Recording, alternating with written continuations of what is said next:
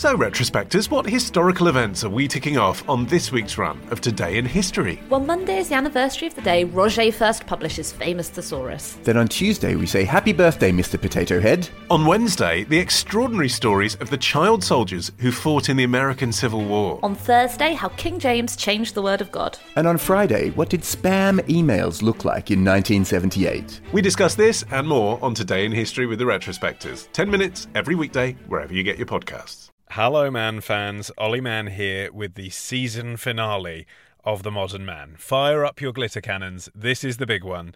Uh, we are, by the way, going to be returning before you ask, and thank you for asking, uh, for a third season in the autumn.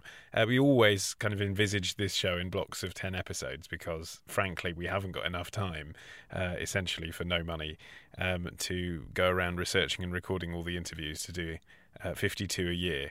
Uh, but we do hope in the future to do more every year, and we will be back, as I say, in the autumn, uh, or as uh, Americans wrongly call it, the fall. Um, thank you for all your reviews this week. iTunes.com slash M-A-N-N if you want to leave us a review. Uh, Connor has done that on the British iTunes page. He says, uh, absolutely love this podcast. In the grand scheme of spin-offs, already slightly prickly about this, Connor. Uh, the modern Mann is to answer me this what Joey was to friends if Joey wasn't complete dung. Uh, Connor, that is damning us with faint praise, I must say. Uh, he then says, P.S. Can I be the man ambassador for Ireland? Uh, look, I appreciate the chutzpah here, just coming out and asking if you can be. Uh, our representative across the Irish Sea, but that is quite an important territory, that Ireland, being our neighbour. So I'm afraid that I felt on this one I really had to stick to the rules.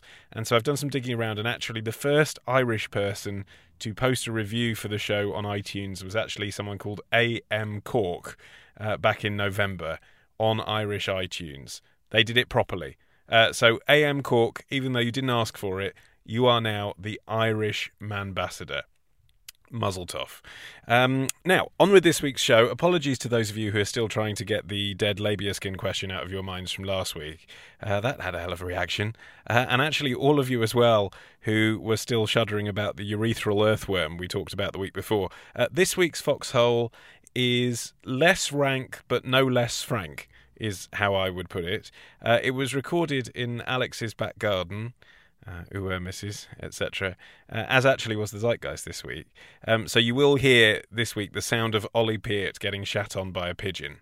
Uh, which is amazing when you think really 20 episodes of the show and I've been refining my sarcastic riposts. Uh, a pigeon wins the day with the ultimate heckle. Uh, my interview this week is with a young man who's a hermit, kind of modern day hermit. Uh, he lives in a forest in a house that he built himself. I'm not going to tell you any more right now because I don't want to ruin it for you, but suffice to say, it's quite amazing to see the house whilst you're listening. There's lots of photos on our website. I took lots of pictures because architecturally, what he's managed to build in the forest from natural materials single handedly is amazing. So, whilst you're listening, do look at the photos. Modern Mann, M A Uh, right, in today's show, you will learn what a mangina is. Uh, it's not a spin off from this podcast. You will learn why Birmingham is the sex capital of the UK. Uh, well, for one week anyway. And you'll learn what dandelions taste like. Let's go. On this week's Modern Mann. I used to have um, quite a bit of a problem with the rats. Five or six every day and every night. You couldn't be left alone. What's it really like to live in the forest? The woman going, ah, and the llama's going, meh. So it's like, ah, meh, ah, meh. And Alix Fox has your definitive guide to shagging in a tent. But first, it's the man who invented written music. It's Ollie Peart with the Zeitgeist. Hello, Ollie. Hello. Before actually we proceed any further, I Go just on. feel because it's the end of the series, we Mhm. should just reflect on the French learning. How's that going? Yeah, pretty pretty bad. So I've still got the post-it notes up around my house, Uh-huh. which is great. So I can still tell you what a uh, windowsill is. Right, Which but is- fluent French is still a while away. Oh yeah, no, that's way off. I mean, we're talking decades. What are the big trends of the week? Spider robot army. I could have said the same thing. You were predicting tongue. it. I could tell. Absolutely. I could tell. Everywhere you go, people are just like, "Oh, Spider Robot Army, Spider Robot Army." Basically, Siemens, everyone's favourite named brand, they have developed these robots which are like spiders, and they work together in their factories, so they kind of have like the hive mind. You know that phrase, the hive mind. Y- yes, So they all know what each other two insect metaphors there. Yeah, and Are they, like ladybirds in that they also uh, live under a plant? my point is, in the next few decades, like something like fifty percent of jobs are going to become automated because of robotics, improvements in robotics and this kind of stuff. And this is a step in that direction. So all these robots work together and they like crawl off to go and recharge and hand over the job to someone else. They know what they're doing. It's scary Well, well, anyway. when you say they hand over the job to someone else, they hand over the job to another another robot. spider. Yeah. Yeah, not a human. Because that's the thing, isn't it? It's like the self-driving cars. Mm-hmm. It's going to take a long time to teach a vehicle how to talk to a human. I mean, look at Siri. Well, you know, they're not going to be able to explain what just happened when yeah, they the have vehicle, an incident. the vehicle doesn't. No, but the vehicle doesn't need to talk to a human, really, it, does it it? does because there's going to be other humans on the road. Like that's why. So, so when people are worried about their jobs being taken, Mm-hmm. the spiders can only talk to other spiders. There are some jobs where you need human communication skills. Yeah, but the human communication will be interpreting the data that the spiders feed back. So, in the case of the car, if the car has an accident, it will be down to a judge or whatever to look at the footage of the accident and, and determine who was whose fault it was. No, by your logic, it'll be a robot judge in 50 well, years. yeah, maybe. Who's he going to side maybe, with? Huh? May- it could be. He's going to he's going to vote for his brother from another motherboard. But if you are going to produce robots to take over people's jobs and that kind of stuff, why make them spiders? Mm-hmm. Yeah. That's scary. Like, right, okay, driverless cars, the Google car, it's cute. It looks cute. Fine. I don't mind those taking over the world. Yeah. That's fine. I don't want a robot spider army taking over the world. What else has been trending this week in nobody's world but yours? SodaStream beer. I'm excited. Yes. I'll tell you why I'm excited because those two words have already described the next two minutes of conversation for me. you know, is that actually what the product's called? Uh, no, they're calling it Blondie. Oh, how can they get that so wrong? Just call it SodaStream Beer. I was excited. It's awful as well. Like the branding's done like some kind of Eastern European fancy lager kind of thing. Uh-huh. Or- oh no, it's more German. Sort of German, like a German beer, Uh-huh. but they called it Blondie. So, and, and, anyway, Oh, it's I not beer making, They're going is for it? the craft beer market. So it's like the kind of people who might make their own beer at home. hmm but can't be bothered. It's it's the Nespresso of beer making, isn't it? That's what they're doing. That's making essentially what it is. Yeah. Because um, I've, I've read a instant beer. reading a few articles about it, and they're all touting it as sort of home brewing. It's not home Mm. of course brewing. it's not. It's not. It's adding fizzy water to concentrated beer mix. And is that going to taste like beer and will No. it make you drunk? No, uh, well, it'll make you drunk. It's four and a half percent. I haven't tasted it, so uh, don't take my word for it. Hmm. Is this a product that's on the market yet? You can get it in Switzerland and Germany, and that's it. Which is weird because I mean, Germany. I mean, it's one of the best places in the world for beer. So you'd think that it probably wouldn't do that well there, no? No, but that's the point, isn't it? They're going to be able to then sell that in America and Britain and say, All big hit in Germans like Germany. yeah, Yeah. must be good. In all fairness, here in Britain we drink Carling, so I think it will probably be fine. Can't be worse than Carling, surely. I think if you look at the success of Nespresso, though, Mm-hmm. where they have actually managed to take basically instant coffee and turn it into something sexy with George Clooney in the ads and a flagship Regent Street store, I think there is the possibility here that your trendy sort of hipster cafes might have on the tabletop a SodaStream beer maker and say, "Do you want to have a want to have a beer? I'll make it for you fresh." Even if it isn't as good as something that's been bottled at source. Oh, perhaps as some kitsch novelty, but the tr- the difference with Nespresso. Hotel room. Hotel room. Premier Inn with a SodaStream beer in it. No, because I'd sooner. That's sooner- like Alton Towers Hotel where you get the cola out the taps but for adults. No, but I'd sooner just have a bottle of Heineken in the fridge. I think the point, right? The Nespresso. The thing with Nespresso is all that coffee is, even at the the uber artisan level, it's just pushing hot water through a pod of coffee. Mm. That's essentially what it is. So with Nespresso, it's exactly the same. It's just that they've pack- packaged the coffee. With this, it's beer concentrate. It's like space beer. Give it to Tim Peake. No one else wants it. Get rid of it. But you're imagining yourself in the comfort of your own home, Ollie Peart. I'm forcing you to imagine yourself in a Premier Inn, right? When you're in those places, or travel lodge, right? You're in a travel lodge. Okay? Fancy place, fancy place. I stayed in travel lodges frequently for one particularly memorable year of my life. Mm-hmm. And one thing that you get in travel lodges all over Britain is, and I imagine this is trial and error from the clientele that stay there because they don't have a wardrobe, they just have hangers, but they have a bottle opener. They have the, uh, what, what do you call that? Like a hinged thing? Yeah, I know what you mean. It's a just dock. a, a wall-mounted bottle opener. a beer wall dock. And you go in there and you think. beer wall dock. No, a wall-mounted bottle opener. Beer, Beer Wall Dock is uh, Scandi Noir detective series. Yeah. You go in the hotel room, you look around, and you think, Christ, this is depressing, isn't it? They've Mm. got a telly from the 80s, they don't have a wardrobe door, and the only facility that they've laid on is the option to open a bottle of beer. That's what my life is. I have to pay for the Wi Fi, but they know that I have to drink to be able to stay here, right? Now imagine it's got a SodaStream beer instead. You walk and you're like, oh my god, they've got a SodaStream beer. What fun. No, that's even more tragic. No, it turns it into fun. No, it doesn't It turn does. it into fun. It's still a travel lodge. but It reminds me of this bottle opener that I saw this week as well, called the uh, the Box Bottle Opener X. Oh yeah. And it is the world's first. Just pre- I'm preparing. I'm just. I can't wait to see your reaction. Yeah, it's yeah. the world's first. I'm wearing sunglasses. Should I take them off so Yeah, I can please, prepare yeah. to set my eyes to astounded? the world's first smart bottle opener. See Uh, that in my eyes? Complete ambivalence. incredible. What does smart beer opener mean? Connected to the internet? Yeah. For what purpose? Yes, exactly. So that when you're on the bus, you can open it on the way home. I think we're all doomed. Basically, whenever you open a bottle, Yeah. you, you can link it to Facebook Messenger or WhatsApp. Share it And- with your friends. and- and it- you're still drinking alone. Yes, but all it all it identifies is your drinking problem to your mates. Yeah. But in their head, they're kind of like, oh well, he's opened a bottle. Quick, let's get round to his and drink. Or do you just drink socially but separately? What are the other trends of the week? Emoji. That's not new. I saw this story. I say story. It was an image on Imgur. You seen Imgur? Mm, Yeah, I think I've used them. I M G U R. yeah. Imgur. Imgur, yeah. It's basically a dentist holding up a sign that says "Feeling Fresh," and it's to promote her her dental practice. Mm-hmm. And above where it says "Feeling Fresh," there is an emoji. It's the poo emoji, Mm-hmm. but she's recoloured it to make it look like a squirt of toothpaste. Ugh. yeah, yeah. It's still got the eyes. It is revolting. It's disgusting. it's disgusting. It's really horrible. And Is she- it a joke designed to trend? But Well, I mean, no I'm using the word virally appropriately in this case. No one's really sure because she kind of doesn't look like she knows what an emoji is. Right. It made me think about emojis Yeah. because who decides what emojis become emojis? Uh-huh. It is Yeah. the Unicode Consortium. Yeah. Have you heard of them? Uh, now you mention it, yes, it rings a bell. Okay. Well, no need to have such a dull face on. I'm being honest. no, yeah. What do you want me? Yes, I've thought about it before. It's a be- bit boring. Now you honest, mentioned it, I remember. It's not boring. Okay. Group of volunteers, and they basically look after the code that's sort of behind emojis. But every year, Yeah. every June to be I love precise. the energy you're putting into this. No, if this because I, going to get I really like I really like this. Yeah. Every year they basically decide on a new batch of emojis that are going to be rolled out. Yeah, we were talking about this in the foxhole the other week. Alix wanted to get a condom emoji off the ground. 72 new emojis, Ollie. Goodness me. 72 new emojis. And Roll I think out the it's street like, party. Do you want to hear what's going to be in it? Yeah. Okay, so you've got rolling on the floor laughing. That's going to be in. What, as Long an time image? waiting. Yeah. It's a man rolling on the floor laughing. Or a woman.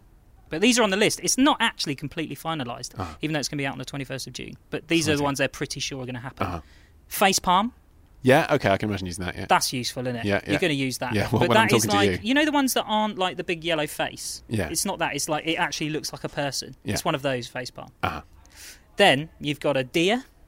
Think about how you're going to use these. A shark, a shrimp, and a cucumber. I mean, there's enough emojis for penises, right? Exactly. I think cucumber is going to get used in a foxhole way. Shrimp, probably not so much. Has Well, it got eyes, though? I haven't seen the shrimp one. I wonder, I just don't know how the poo got eyes. That's what I'm always fascinated by. If and I know just- that it's an Apple Android thing, by the way. If you send um, from your iPhone to my Android phone Mm-hmm. a picture of a smiling poo, it comes up on my Android phone as a steaming pile of shit. That's how it translates it. Android doesn't have the happy poo, and Apple turns the nasty poo into a happy poo. And actually, it, that, that's the other thing. Um, Unicode Consortium just sort out the numbers and all that kind of stuff. But the software can interpret what the actual emoji looks like. That's why there's subtle differences in Hmm. them. Do you want to know what the most popular emojis are at the moment? The most popular one, surely, is just the smiley face, isn't it? No. I bet it is. No. I bet they discount it like when they say, oh, the most popular website in the world this year was, you know, the ITV News website. And you're thinking, definitely the top 100 are porn. This is from Emojipedia. They know what they're talking about. Okay. Number one, face with tears of joy. Do you know that one? Crying with laughter. Do you want to guess another one? Um, uh, well, the other one I see is the one with steam coming out of its ears for frustration. I've never seen anyone use that one. Really? You obviously, I frustrate a lot of people. Yeah, you just annoy people. It's mostly from my girlfriend. Do you not get the smiling face with heart-shaped eyes? Never. you never get. So you've never seen that, but you've seen the steaming ears. yeah, one. yeah, yeah. Says more about you. That does, else, doesn't it? It's Yeah, it quite does. an interesting bit of research, actually. Um, so that, yeah, that's pretty much it. That's the end of the zeitgeist for the whole series. Yeah, was that an anti-climax? Is that what you described that as? It wasn't a smiley face with hearts on its eyes, and it wasn't the face with steam coming out of its ears. It was, Was just a smiley face. It was a that passed the time. It was a it was a little man wearing a watch, but not hitting himself in the face with it. Not reversed hand with middle finger extended. No, That's on there. but it wasn't rock either. You know the one with the two fingers. Yeah, yeah, yeah, yeah. It wasn't that. In between that. Just yeah, it was just like That. it was like that's fine, wasn't it? it was a mainstream, accessible way to enter this week's episode, Ollie, and really that's that's all we need you for. Uh, in the time that we're off, how can people get in touch with you with future trends? Well, they can use the Modern Mann Twitter, which is at the Modern Mann. Promote yourself, Ollie. Go on. Yeah? Last episode of the series. Well, Go on. well, get yourself a follower. Get me, get me, yeah, get myself. I just want one, one extra follower at Ollie EP, O L L I E E P. Also, Uh-huh. am I allowed to say this? I do a daily vlog. yeah, of course you can say that. I do a daily vlog on YouTube. Yeah. Uh, my YouTube channel is Mr. Ollie EP. You know, I've done a few videos for Modern Mann on there, Mm-hmm. and it would just be lots of just little quirky little things. Some, most of it's just me walking my dog, Mm. but that's nice. Yep, it's a strong sell I this that's a good luck charm. I've just been shat on by a bird. on that bombshell, Ollie. It's been a pleasure uh, hearing your trends for another series. Go and wash yourself off. I will. Bye. Bye.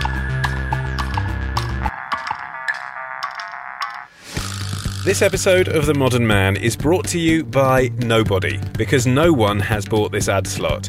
Uh, if you'd like to sponsor the show, do get in touch. But if you're just an ordinary listener, well, evidently, we need your support as well. If you want another series of cracking interviews, weekly trends, and sex dilemmas, then why not pledge to buy us just one beer a month at modernmann.co.uk? And by the way, I absolutely promise in the months the show is off air, your card will not be charged. Uh, thanks very much to this week's beer heroes CP, Patrick, Michelle, and Arno. Join their ranks. Visit Modern Mann, that's M-A-N-N.co.uk, and click Beer Money. Thanks. Right, uh, you join me for this week's middle feature uh, in a field near Watford. I accessed it by parking in a retail park and then walking across a busy road.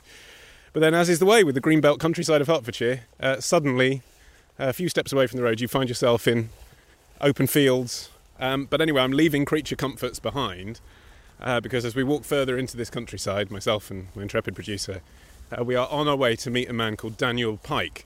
He's 28 years old and he lives here in the forest. That's all I know. I just heard about it and saw some pictures of the amazing clay house that he's built himself and I thought I have to meet this guy. Uh, I think all of us harbours this fantasy of outdoor survival living, uh, giving up our mod cons and and living outside, which is easier said than done most of the year. I mean, it's June at the moment and it's quite pleasant, but I wouldn't want to live here in November. So I'm fascinated to meet him and see what he's built. Inside it's a bit dark. Okay, so first things, it, it's warm. Yeah, it, it's it's strange because the clay has one of them uh, weird properties where um, in the summertime it'll heat up in the daytime, and when it's cold in the nighttime it starts to release all the heat, so it's warm inside. But um, when it's hot outside in the daytime, it'll be cooler inside. Yeah. Um, but in the wintertime, it doesn't work like that. It's just it's just with the heat. And you, you've actually built a fire as well, haven't you, for when it is cold? Yeah, there's a fireplace just opposite the bed there. It's on the outside. It's just a hole I made through the wall. These are just um, small LED lights, and uh, they're just well wired up to a little battery bank I made on the side here. It's just double A batteries connected together in series, um, and they're being charged by solar panels on the top. Um, and yeah, they're just all wires just uh, literally in the clay. And the ceiling, it looks like sort of corrugated steel, doesn't it? But it's just, what is it? It's wood. Yeah, it's just Wood all wood. Yeah, wood and just filled in with clay in between. Do you occasionally get bits of it falling on you whilst you're sleeping, though? Um, sometimes the clay, when it cracks, it sometimes comes off, and now and again, I get little leaks here and there, so that'll take the clay off as well. So, Daniel, describe where it is that we're sitting at the moment. Um, this is uh, the outside seating area that I built. Um, it's just a shelter with a fireplace in the centre and a few benches around there. It's kind of a social area. Because you've kept in touch with quite a lot of your friends, even though you've moved out to the forest. Yeah, yeah, still keep in contact with all of them. Did they believe you when you turned up on the front door and said, "Yeah, I've been living in the forest"? Yeah, they did. They they know what I'm like, and they know I've been through this kind of stuff a lot. What did they say? Did some of them try and talk you out of it, or, or were they all very supportive? Uh, there's one friend. Um, he's one of my best friends. In fact, he's very diplomatic and academic. Um, he he's been trying to talk me out of it a lot. He's been saying, um, "Listen, I have a house here, a room here. You can come back here, and you know, I'll help you get a job and work your way back." But I've always I've always told I've always told him I appreciate your offer, but um, this is something that I got to do. So this whole lifestyle began because your mum chucked you out. You were actually homeless. I was staying in a, in a block of flats one time in the um, fire exit area. One guy, one guy knew he was very supportive of the fact he was off, trying to offer me money and stuff. you know, trying to welcome me as a new neighbour. but um, I eventually left that place as well. I was I was camping out in the tent, and um, it was in the winter time, and this is where the idea came to build the actual house here because um, I just got fed up of sleeping in a tent. I needed more space. I needed to make things so I could live properly.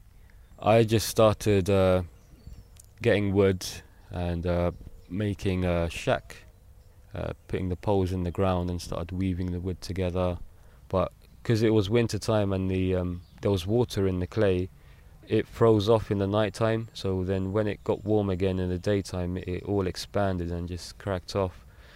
And I thought I couldn't do this. It's cold as well. You know, I need to, you know, go back to my mum's, uh, get a job, and that's what I did. You went and got a job, didn't you, working in Tesco for a while? Yeah, I was working in Tesco. Um, my my role was the uh, cashier. One of the main things that really got to me was uh, the the lasers because they're pretty strong lasers, and there's a thing called a hunter laser, and it's just lasers going everywhere, and it goes in your eyes and stuff. The thing that scans the barcodes. Yeah, and um, it was giving me quite a few headaches now and then, and uh, all the long hours just working on there, um, I just gave up with that because this has been a cycle for me throughout my life, and um, I just started to realize a lot of stuff about the system. It got involved with uh, conspiracy. You started feeling that the world wasn't fair, and you started what looking on the internet basically. Yeah, the internet is um, where I got most of my information from. So, do you remember a particular article or a particular thing that changed your sort of way of looking at the world? I guess one of the first things um, my, my dad actually wrote an article about this. is to do with aliens, um, in particular a species called grey aliens. But then later on in my life, I uh, started to research this again because I was small at the time, and my dad left then. And I read his article, and then I started to research about greys. And since the 1940s, uh, there's been a famous famous UFO crash in America called the Roswell crash. There's a whistleblower called Sergeant Philip Corso. He was there on the scene at the Roswell crash at the time. Um, but he's died now, but he's made interviews. Uh, he's very old. He's made interviews exposing the whole thing. And he's saying they shot down the UFO for technology integrated circuit chips, lasers, fiber optics, Kevlar technology, and thought computer technology. What we all have now, this was 1960 when it all came out in the public, the technology when they reversed engineered it. And so, what do you say to people who hear you say that and then say, no, it doesn't? It comes about because Hewlett Packard invented a microchip in the 1960s and Bill Gates invented Microsoft in the 1980s. Yeah. Why is that less convincing than the alien theory? Well, because we have actual credited, um, identifiable, high-ranking whistleblowers who worked in the military, who's coming out. Not not just Sergeant Philip Corso, but man, many many others. They're all saying the same thing, and it's just a, basically a huge cover-up. Okay. Because some people would say, well, what you're describing, saying you can't handle it, you've got stress, you know, you don't need to come and live in a hut. You need to go and talk to a therapist and they'll help you through your issues. I mean, it's it's it's because of what I know. If I didn't know what I knew, then um, there wouldn't be much stress. I'll just be pretty much ignorant about it. And what did you miss about this when you were back with your, your mum? I miss the freedom because when I'm back there, I'm, I see myself as a controlled. I have to do certain things for someone else in a certain pattern. I don't have too, I, although I do, do have a little bit of choice, I don't have too much choice. Out here, I have uh, full freedom and full choice. Okay, so you thought you'd come back out and improve on what you'd built before. Yeah. Did you take advantage of the fact when you were back living with your mum to look on the internet and look into some research about how you could build a better house? Yeah, I was looking on YouTube um, about loads of people building mud houses and natural houses. So, what's a good tip? Well, when you dig out the clay, you need to make it uh, mix it with a lot of water, so it's all nice and sticky. If it crumbles when you're rolling it, probably need to put more water on. Otherwise, it won't. When you build it and um, it dries, um, it might crack. I mean, I, I wouldn't even be able to tell you looking around here what's clay and what's mud. How do you even find the best resources to use? Um, th- th- this this clay actually had a greyish orange tint to it, and um, it's just the way it feels. You can tell it's different from soil. It doesn't break apart so easily. In all the fields around, there's loads of straw growing, so I just picked it, picked it every day, and, and used it. The stones, they're just all in the clay itself. I mean, you can refine the clay, but it will take quite a while. And then you've built yourself paths going into your home, and Yeah. there's a little bridge that I had to cross to get in. Yeah. There's some natural water source as well. I'm guessing none of that was quite here in that way when you chose it. No, it was. Um, this place was very muddy. um, especially in the rain. That the whole place would be just like a swamp. Um, that's why I needed to build these pathways, the stone pathways. Otherwise, it got too much. Um, and the bridge and everything, you know, that I used to jump it all the time from the stream across the stream. But uh, I fell in the stream a few times when it was dark.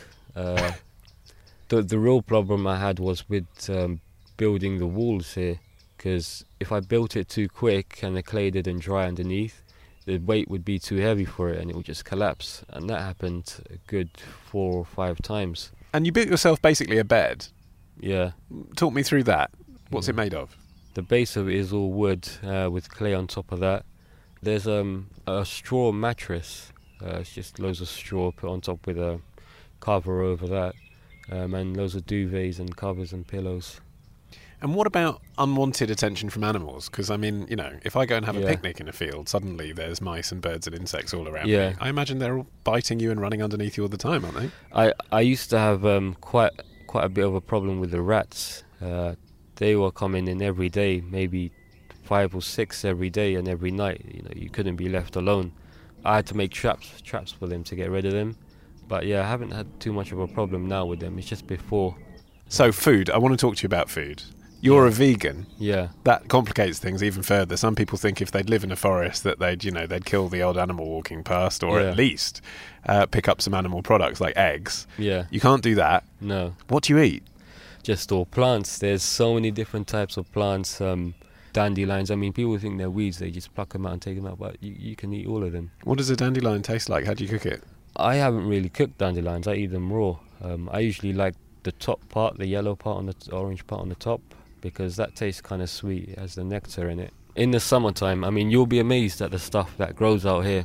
They even the berries. There's wild beans growing. There's wheat growing. There's a fruit field there.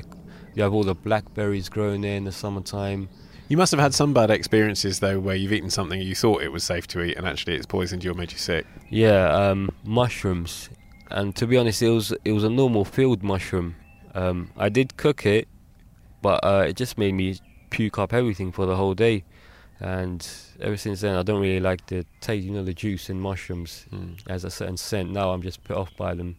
And what do you do for entertainment? I noticed there's a guitar when we went in. Yeah, there's not really much time for it because there's a lot of stuff to do out here as well. But I usually meditate to pass the time because meditation really helps me to relax. I've learned about um, all my ex- anxieties and depressions and stuff like that. I'm a very sensitive person in the sense, um, like empathetically, energetically, and stuff. But it, it, it used to be too much like an overload. Like if I'm in a crowd of people, it's just like an overload of energy. I feel but um, I've got used to like handling it and you know just assimilating everything. Is is your driving motivation to improve the way you feel, or is it to get back to a way of life that people had for thousands of years before? It is kind of both, and it's it's it's not to go back to where how they used to be before, but um, it's to carry on evolving. The evolution is being suppressed in the sense of physically being suppressed. So all the stuff that in the, is in the food, or the processed food we're making, the pollution we're doing, all the technology that we're can interfere with our our nervous system and our electromagnetic fields. It's like the phones and stuff like that. The way they make them is uh, not good. I see that as um, them holding back the evolution because they're working against nature. But they're helping people live longer. I mean, if you broke your leg in the stream, you would still go to the hospital, wouldn't you? I mean, if you broke your leg, you go to the hospital, and what they'll probably do, they might give you anesthetic or something, but they'll just put a cast on your leg because your body will heal itself back. So you would be wary, would you, of being treated by a doctor if you weren't well? Yeah, I haven't been to the doctor since I you know, was an early teenager. And what about when you're older? Because you're still in your twenties at the moment. Yeah, But do you think when you're 40, you'll still be living outside in a house that you've built? And do you think you'll still be living by yourself? By the time I'm 40, I'm I, I hope to have another build another house somewhere else um, in a nice tropical place. Uh, but I still want this place. This place I'm going to expand onto, make another room and stuff. Uh, You sound like someone. it. You sound like anyone talking about their semi-detached home in Watford. yeah, yeah. Well, exactly. I mean, we've been using clay and mud, um, adobe and cob, they call it in England. Uh, we've been using that for thousands of years to build. It's only in the past 500 years or so that um, we've been using tar. But could you imagine sharing your life with someone? Could you imagine getting married? Yeah, yeah. I mean, uh, I I hope to find someone settle down and have children as well. See, because social services are not going to be happy with the kid being brought up here, are they? Well, the kid will have a choice when he's old enough to realize if he wants to live in society. When he's old enough to realize everything, he can. But um, But that's the issue, isn't it? They'll say your child doesn't have a choice. You're bringing them up in a place where they don't have access to education or, Yeah. you know, well, this is the thing. When we've been living like this for thousands and thousands of years, like I said, it's only in the recent past that we've literally changed. All this um, institutionalized education has been coming in, but um, parents have been teaching their children. The children who are hear their parents' voices or um, are taught by their parents at home, they they learn much more better than in school. Much more better. Now, the Woodland Trust have recently said they're going to take you to court over this and they want the land back. That happened because they had a few reports. Uh, one of them from one of their contractors who's been cutting some wood down here. They came across this and told them, and they said they had a few other reports from people who stumbled across it. So that's how it began, and they came down and had a word word with me. Told me I had to move off, and um, I was talking to them and telling t- telling them why I can stay here, why I can't, don't have to move off And what is that? What did you say? um, because this is the mass of nature land. You know, it's no one can control matters of nature land. You know, we only can own our personal living space.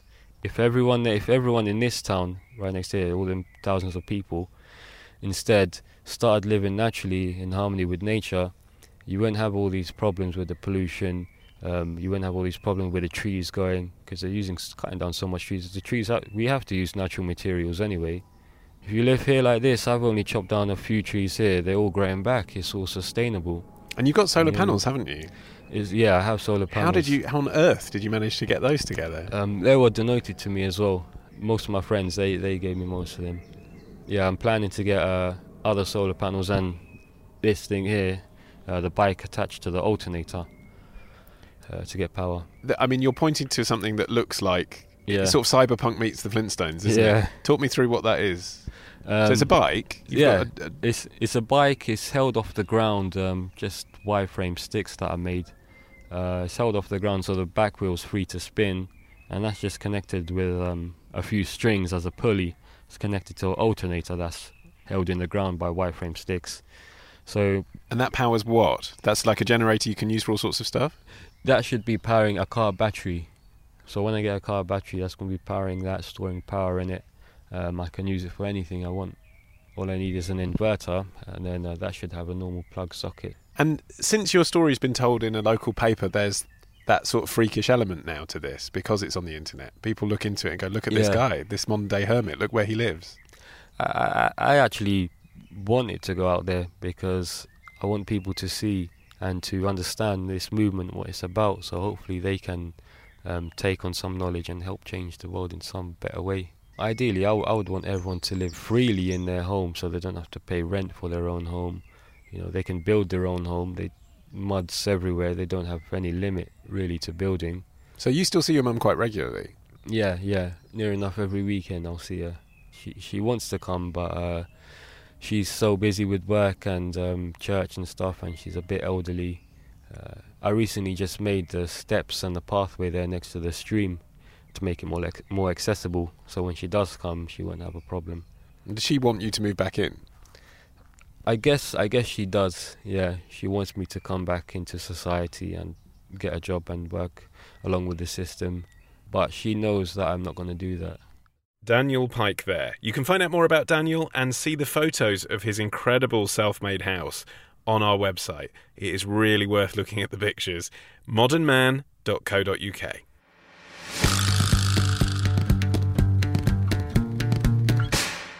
So Alix Fox, we are in your garden. Am I in the foxhole? Technically, You're technically in the lady garden. what have you been up to this week? I've been booking hotels in the incredibly exotic, erotic location of Birmingham, Lovely. ready to go to the ETO Awards, the Oh, yeah. uh, Erotic Trade Only Awards. You're nominated for an award. I am. What I is it? am. Best- for the, for the second year running. I probably dildo won't win it. reviewer. Uh, no, best erotic journalist, Well, erotic thing, journalist of the year. Well done. What else is receiving an award at the uh, ETOs this year? Well, I'm particularly interested in. Uh, there's a category for most interesting toy, uh, and some of the some of the items in that category are imaginative, shall we say? I'm a particular fan of the mangina. It's. Um, oh, okay, let me tell you what I think it is. Yeah, let, us see if you can guess. I Olly Mann. imagine it's a reverse strap on. I imagine it's for the man who wants to receive. That's what I imagined. Am I wrong?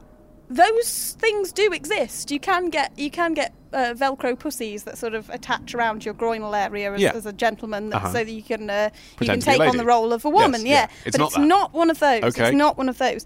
It's essentially like a fleshlight, so Uh-huh. you it, you can you can wank into it as Yes. a guy, but it It's not beat around the also bush, but it, it also works as a cock extension, so you can wear it too. Essentially, like a, a really thick condom, so it increases the girth and length Uh-huh. of your cock, so then you can penetrate your partner with it. Right. But there's an, there's another item as well that I quite like. really? Because that a- sounds like a deserved winner.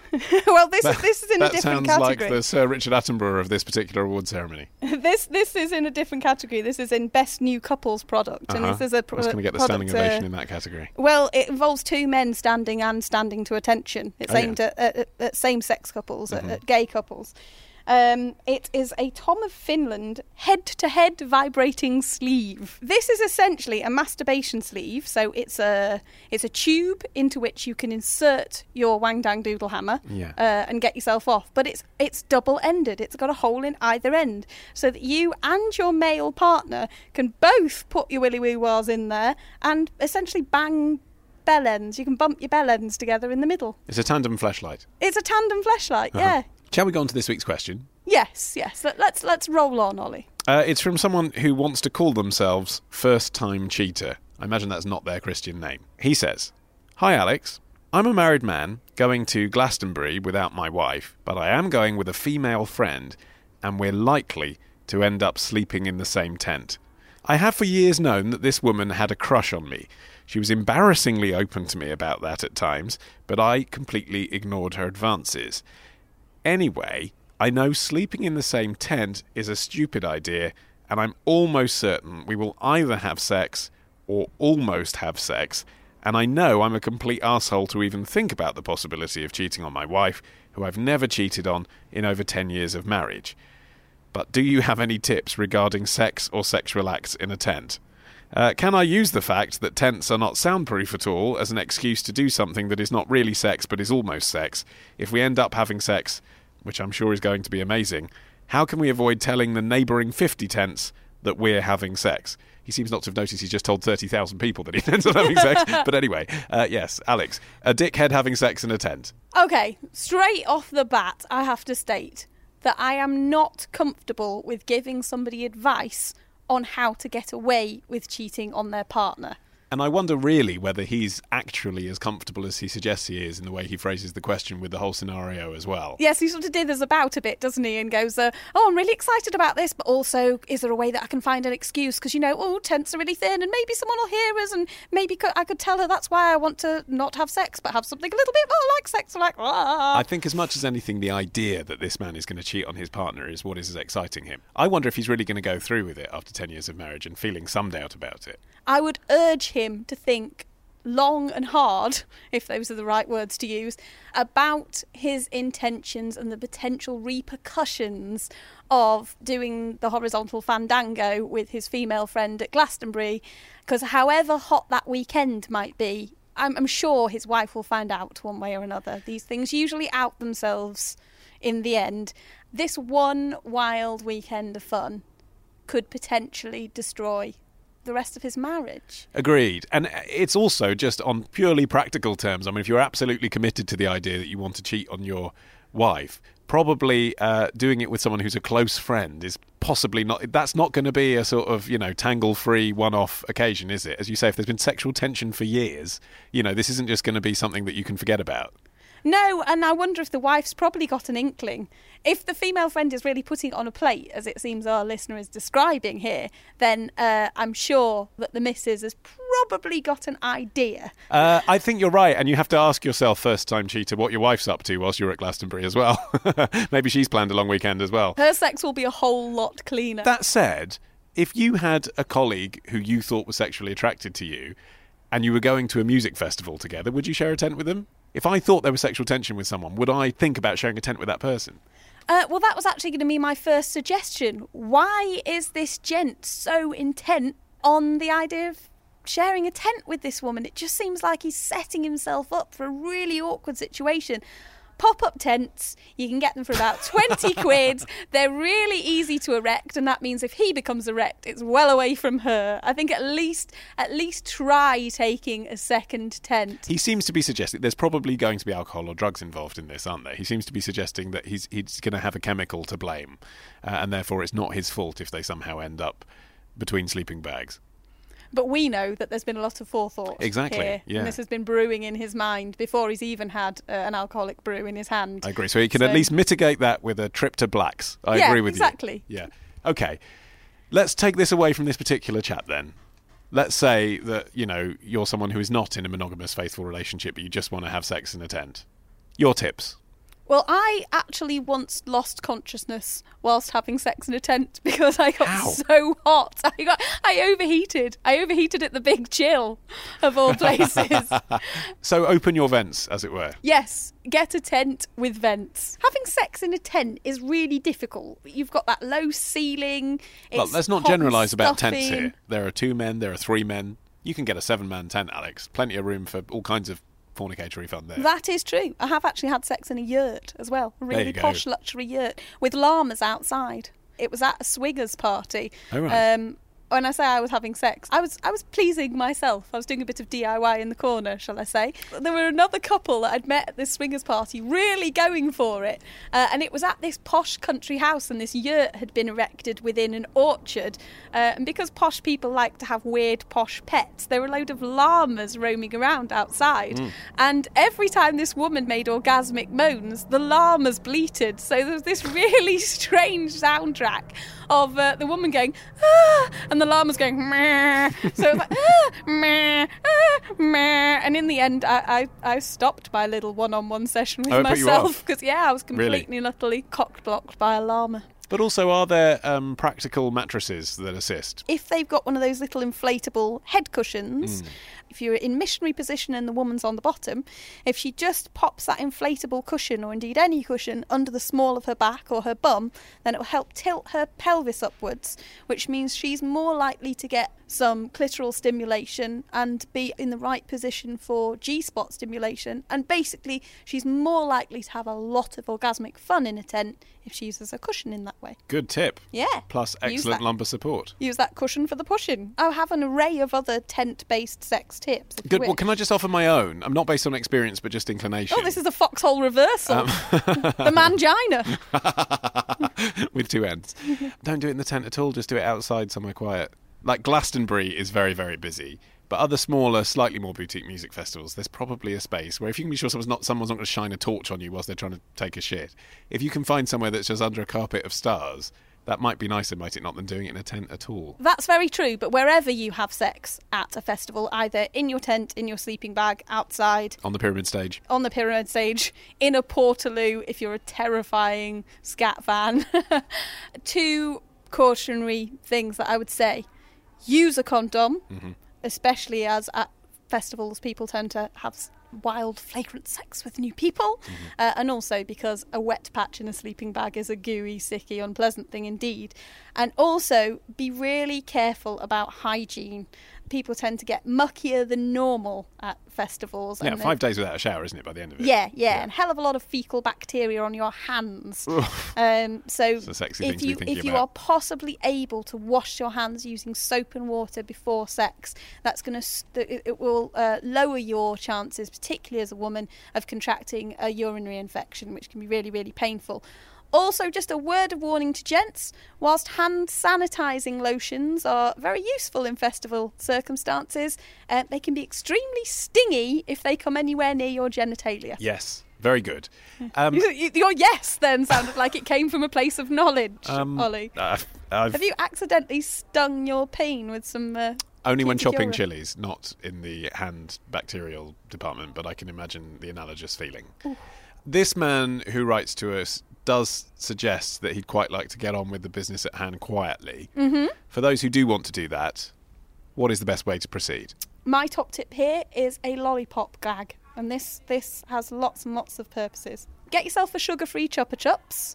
Sugar-free is best because if you're going anywhere near someone's uh, bits and bobs with your mouth, if you've just eaten a sugary substance, then it can encourage yeast to grow, which uh, results in a delightful infection. So, sugar-free Chupa Chups. Uh, if you go for a sour flavour in particular, then it will stimulate your uh, your saliva. So, if you're going to give your partner oral sex, then you won't have a dry mouth. It's particularly useful if you've been on the booze, because drinking tends to make your mouth drier. When you said lollipop gag, I thought you were going to talk about some grotesque product that is actually out in the shape of a lollipop. But actually, taking a lollipop and putting it, I mean, until it's used within the sexual act, that's just a lollipop, right? Yeah. If anyone sees it in your bag. Yeah, it's, it costs about twenty. A couple of condoms and a lollipop. No one's going to ask any Yeah. questions about your packing. Exactly. Yeah. It also it has a taste. So if you're going down on somebody at a festival and they are a little fragrant, Mm. shall we say, if they have an, if they have an aromatic erotic area because Mm. they haven't showered for a bit, then that will help to mask that. Uh, and if you find that your partner is moaning and groaning and making all sorts of sounds. Then all you have to do is take that lollipop out of your mouth and pop it in theirs. Mm. It looks like quite a titillating gesture, but it will also help them shut the fuck up. Mm.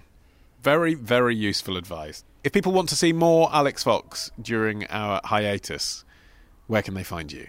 Uh, well, you can always contact me on Twitter. Um, I'm at Alix Fox, that's spelt with one I, like Cyclops, A L I X F O X. Uh, and also, I'm, I'm delighted to say that I've been officially recognised as both middle class and middle aged and hired by The Guardian. Ah, another one. yeah, sorry. I'm presenting a new podcast series called Close Encounters, where I go to the bedrooms of various Brits and talk to them about their personal experiences of sex and relationships and how they've shaped their lives. Oh, that'll never work. We know that Brits don't like to open up about their sex lives. There's a woman with two vaginas on it. Uh, enough said. Uh, and it's produced by producer Matt as well. It is! I will be subscribing. Uh, so it's called Close Encounters when it It's comes out, right? Close Guardian Encounters, podcast, and it's yeah. going to perfectly. Now, don't don't do a pun here. I'm just being serious. It's going to perfectly fill the hole between now and the next series of The Modern Mann. The ear hole. Don't do a pun. I'm making a face. She's really struggling. Whilst I try not to do a pun. And with that, another triumphant series of The Modern Mann draws to a close. If you have a question of sex you'd like featured on the next series, or you'd like to sponsor the show, uh, or you'd like to send us any feedback at all, just visit modernman, M-A-N-N.co.uk and click on feedback. And remember, if you want to send us money in a safe, convenient way, then click beer money. Uh, now, as it happens, I too have a new show for The Guardian which you can subscribe to now.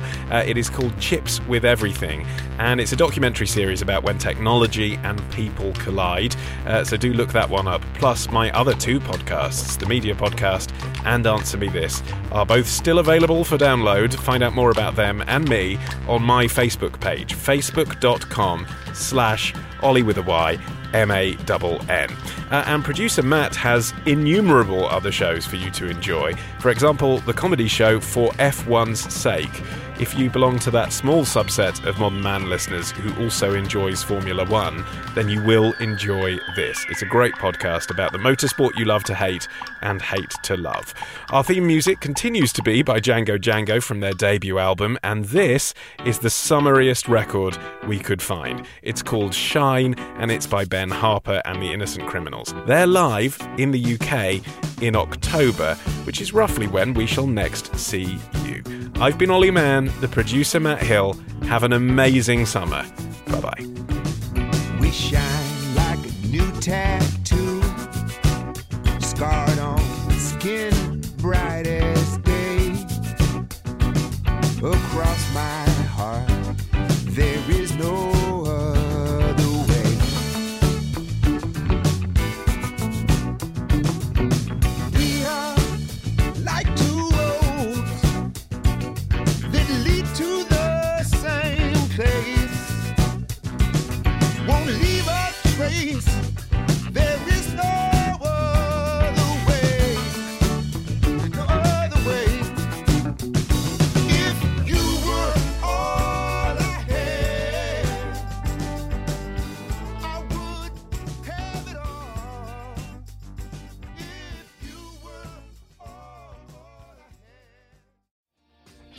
Hi, my name is Kaye Adams, and to be honest, I'm not so good with the ageing process, so I enlisted my old chum, the filter free Cara McKenzie, to advise. Could you imagine being a porn star? The room would need to be really hot for me to strip off. To be honest, she's not much help, but she is rather amusing.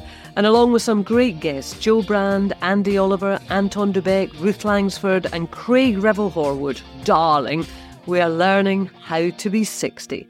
Listen wherever you get your podcasts.